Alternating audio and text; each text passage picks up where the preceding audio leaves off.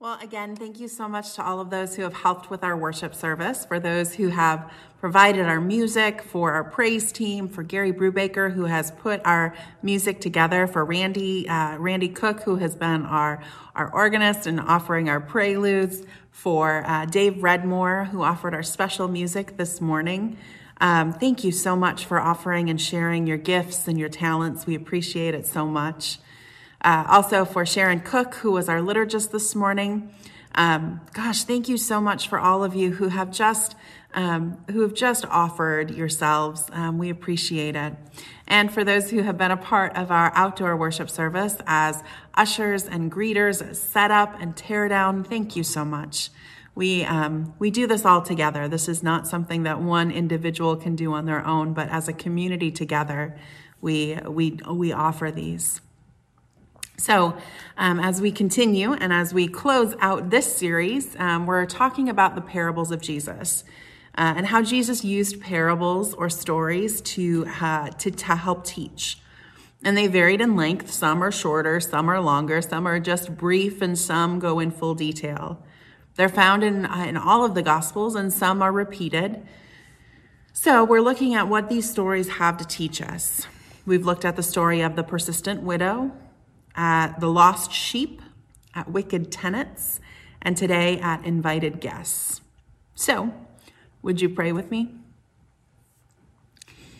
God, may the words of my mouth and the meditations of all of our hearts be acceptable in your sight, O Lord, our rock and our redeemer.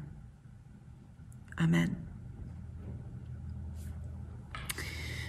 well, I was uh, I was watching a show recently. I don't even remember what the show was, but I was watching a show, um, and Stephen asked me what I thought of it, and I kept saying, I don't think I like it.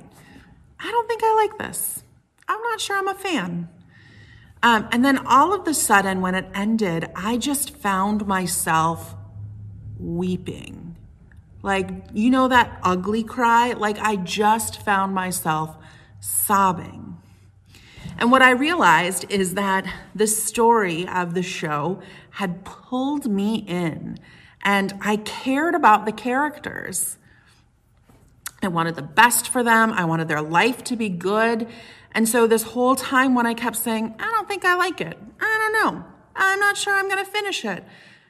And I just went, I am so moved and, and just so satisfied.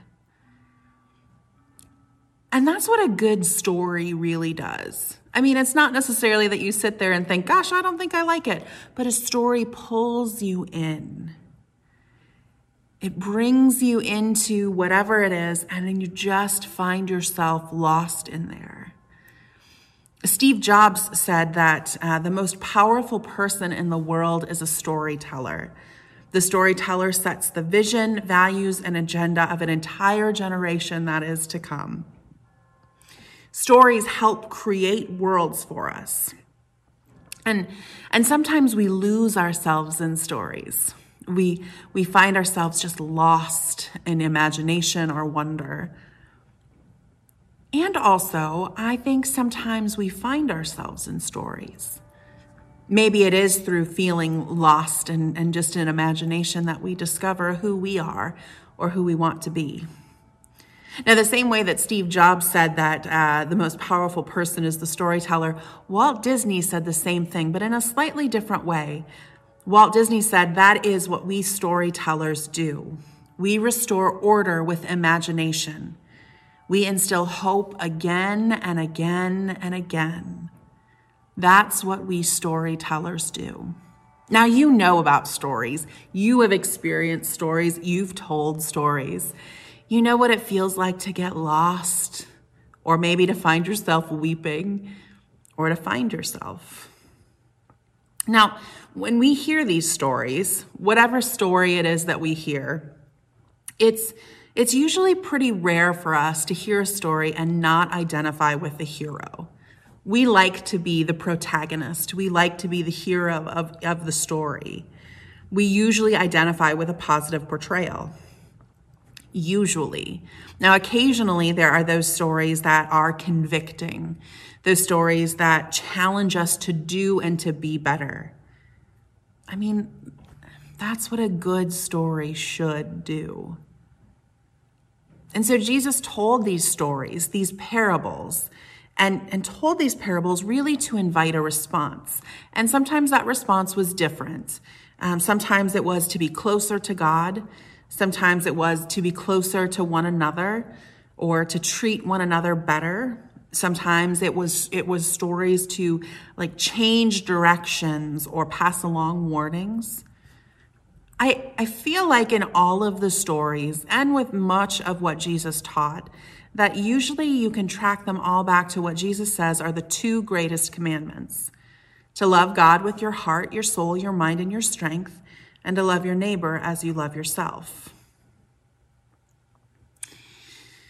And so uh, we have this parable this morning the parable of the invited guests.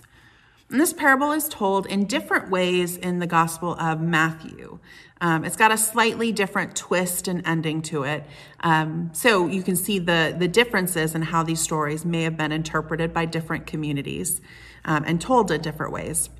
But this story of um, the invited guests, when I was growing up, we had this song that we learned that was about this parable. I don't know, maybe you have it too.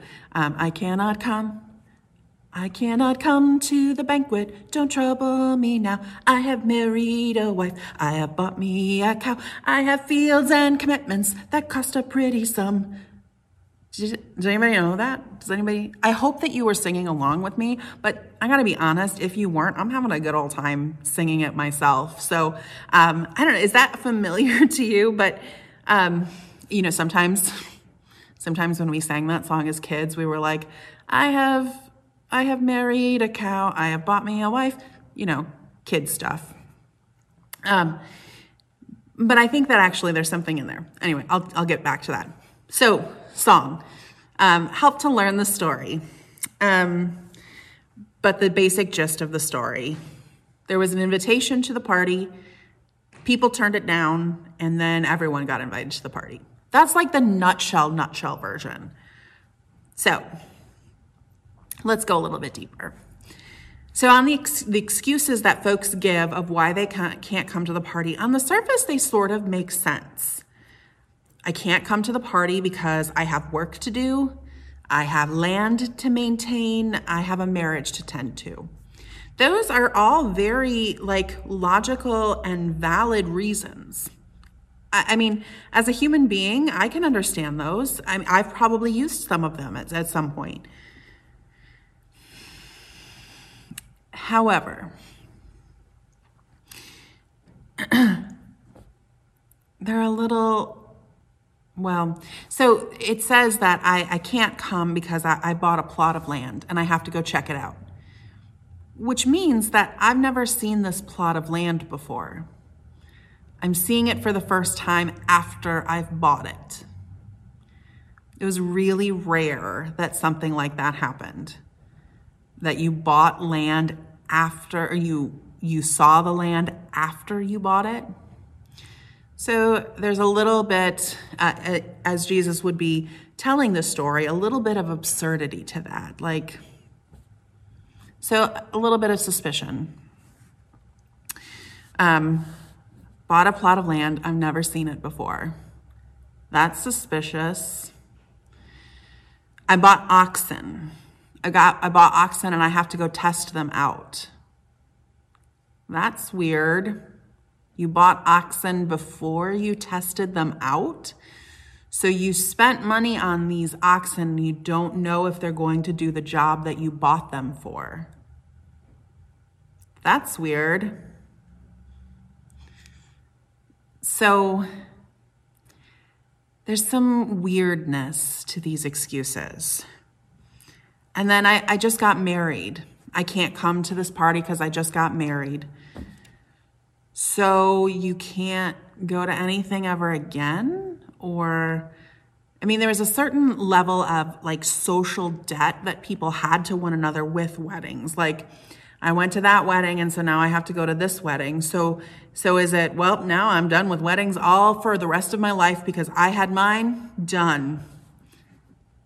That's suspicious. That's weird. So these excuses start to break down a little bit. So the party thrower says, Fine, go out into the streets and invite anyone and everyone that you find. Now, especially the people who wouldn't normally get invited. And when the party still isn't full, he says, Go further, invite even more of those who wouldn't get invited. Keep going. And it's still not full. So here's the story we've got these people who are who are invited and turn it down and and then people who get invited that probably don't get invited to parties very often. And when we hear this story, well, who are you in this story? Because let's be honest, we like to be the heroes. So, would you be one of those making excuses not to come? Let's be real now. It's just you and me. Would you? I hope I wouldn't. But I have fields and commitments that cost a pretty sum. Oh Lord, I cannot make it. I cannot come.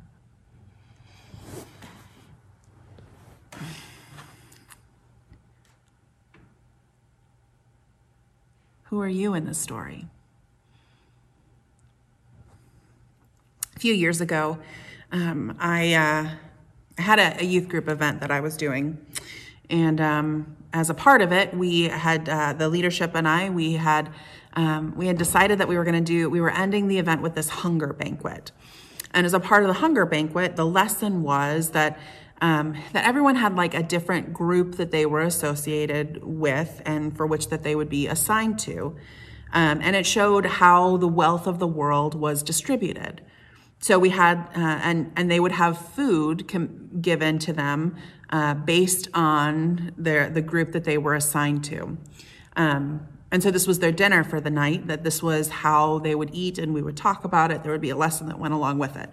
Um, and so the largest group which symbolized most of the most of poverty or most of the working poor in the world. Um, the largest group received one bowl of rice to share among them. And then, like the medium sized group, they got one bowl of rice and one bowl of beans to share among them. And then there was a smaller group that had individual bowls of rice and beans that they had. Um, and then we had the smallest group, which uh, which ended up to be just one person. And this one person um, had uh, had trays of deli meats and cheeses and bread, and that was their dinner. And so all of this was randomly assigned. Um, they pulled cards as they walked into the dining room, uh, so it was all uh, all random. We had no agenda, nothing that was doing knew this. And um, so this was a, a, pretty mixed group of, of students um, from different from different communities, different towns, uh, and, and um, uh, so there was one of the girls that was there that um, I don't know. She was the one that everyone just picked on, and and we didn't tolerate bullying, and we squashed anything that happened, and and yet it happened. And so um, when she came up to me and showed me her card, she was in the top group. She was the one. And so um, when she sat down at the table, there was a lot of annoyance and grumbly because, I mean, she was the one that they usually would try and keep out of things. Um, they'd make fun of her because of how she talked or what she wore. And and so when she sat down, there was a lot of like, oh my gosh. I mean, a couple of girls pulled me aside and they said, it's not fair that she gets everything. She's so weird.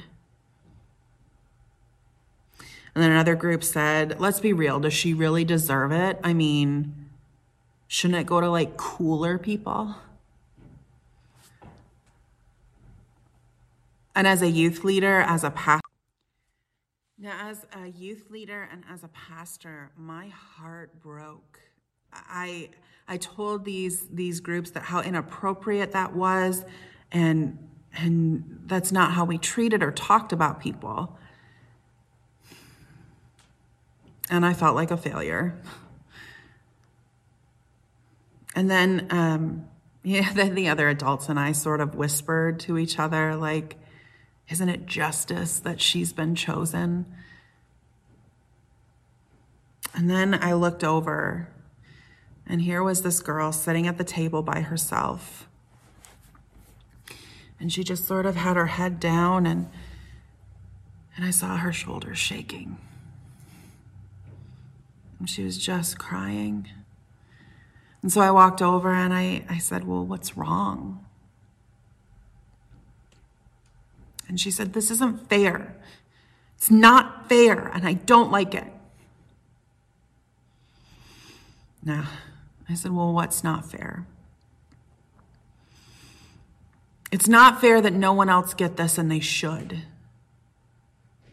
I said, Well, what would you like to do? And she sat for a few minutes and she looked at what was all before her. And then I saw her wipe wipe her face. She stood up and she took one of the trays. And she walked around to each group, making each person a sandwich. And there was this awkward silence as the group started eating. And finally, one of the members of the group said, Why did you do that? We're kind of mean to you all the time. I mean, if I were you, I would have eaten it all myself and maybe even laughed at everyone else. And in this most eloquent moment, she stood up and she cleared her throat. and she said, You're right. You're not very nice to me, and sometimes that really hurts. But Jesus reminds me that we love each other all the time. It doesn't help me to keep this for myself, but I want you all to be a part of this party with me. And Pastor Melissa tells us that everyone is welcome at communion, and so I think this is kind of the same thing. We're all welcome at this table. And I know what it feels like to not be invited. And I don't want anyone else to feel that same way. So, sandwiches for everyone because Jesus loves me and you.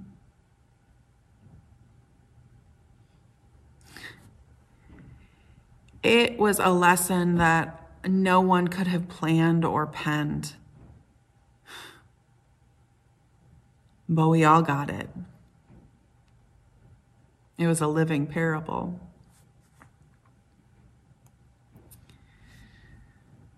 So, who needs to be invited to the table?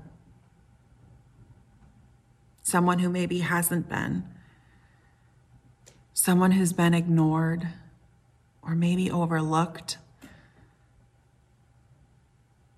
There's a quote that goes around that says, when you have more than you need, build a bigger table, not a higher fence.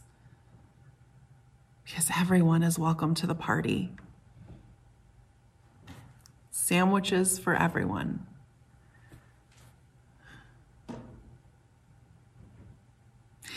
Invitations right now seem a little hard.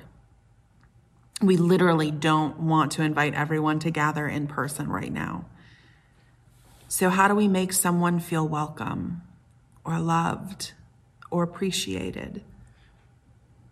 Making spaces as safe as possible, offering a listening ear. I think it's also in the words of the song that Dave sang this morning.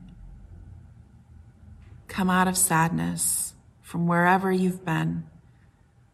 Come broken-hearted let the rescue begin. Come find your mercy. O sinner, come kneel. Earth has no sorrow that heaven can't heal. Earth has no sorrow that heaven can't heal.